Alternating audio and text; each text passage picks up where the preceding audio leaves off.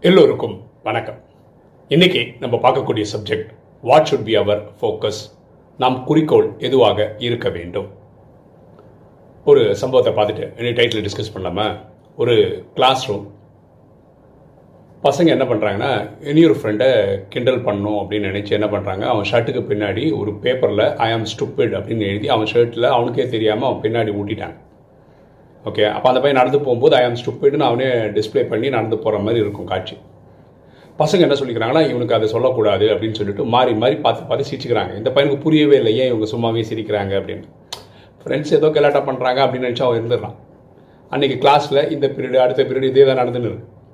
இந்த பையனுக்கு தெரியவே இல்லை பேப்பர் ஓட்டியிருக்காங்கன்னு மேக்ஸ் பீரியட் வருது. மேக்ஸ் டீச்சர் வராங்க. மேக்ஸ் டீச்சர் என்ன பண்ணுறாங்க போர்டில் வந்து ஒரு கஷ்டமான சம் ஒன்று எழுதி வந்து சால்வ் பண்ணுங்கன்னு ஒவ்வொருத்தரை கூப்பிட்றாங்க. ஒருத்தனாலையும் சால்வ் பண்ண முடியல. இந்த ஸ்டுப்பிடுன்னு எழுதியிருக்கு பார்த்தீங்களா அந்த பையன் எழுந்து போய் போர்டில் எழுதுறான்.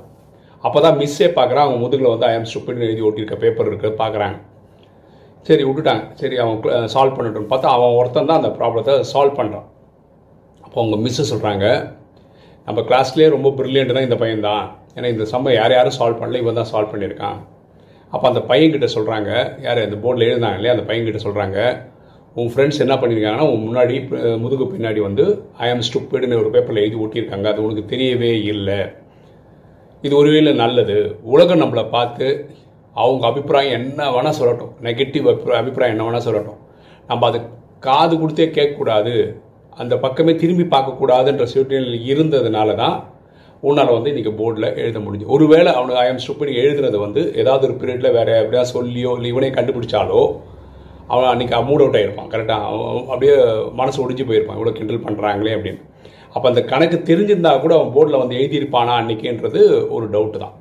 அப்போ எதை பற்றி அவன் கவலைப்படலை இல்லை அவனுக்கு தெரியல அதனால் போய் அந்த போர்டில் சால்வ் பண்ணிட்டான்.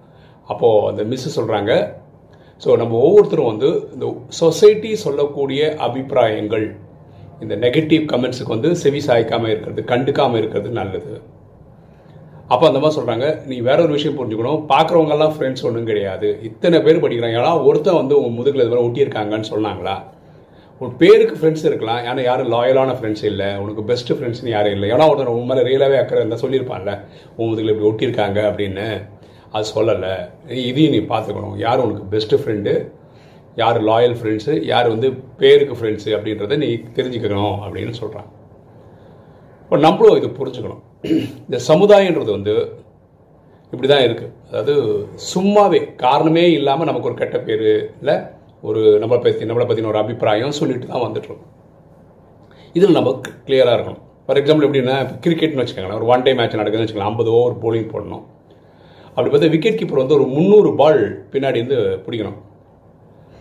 அதில் ஒரே ஒரு பைஸ் அதாவது அவர் பிடிக்காமல் அது பின்னாடி போய் பவுண்டரி போயிடுச்சுன்னு வச்சுக்கோங்களேன் அன்றைக்கி ஃபுல்லாக அதை பற்றி தான் பேசுவாங்க. அதாவது முந்நூறு பாலில் இருநூற்றி தொண்ணூத்தொம்பது பால் ஒழுங்காக பிடிச்சிருப்பாரு.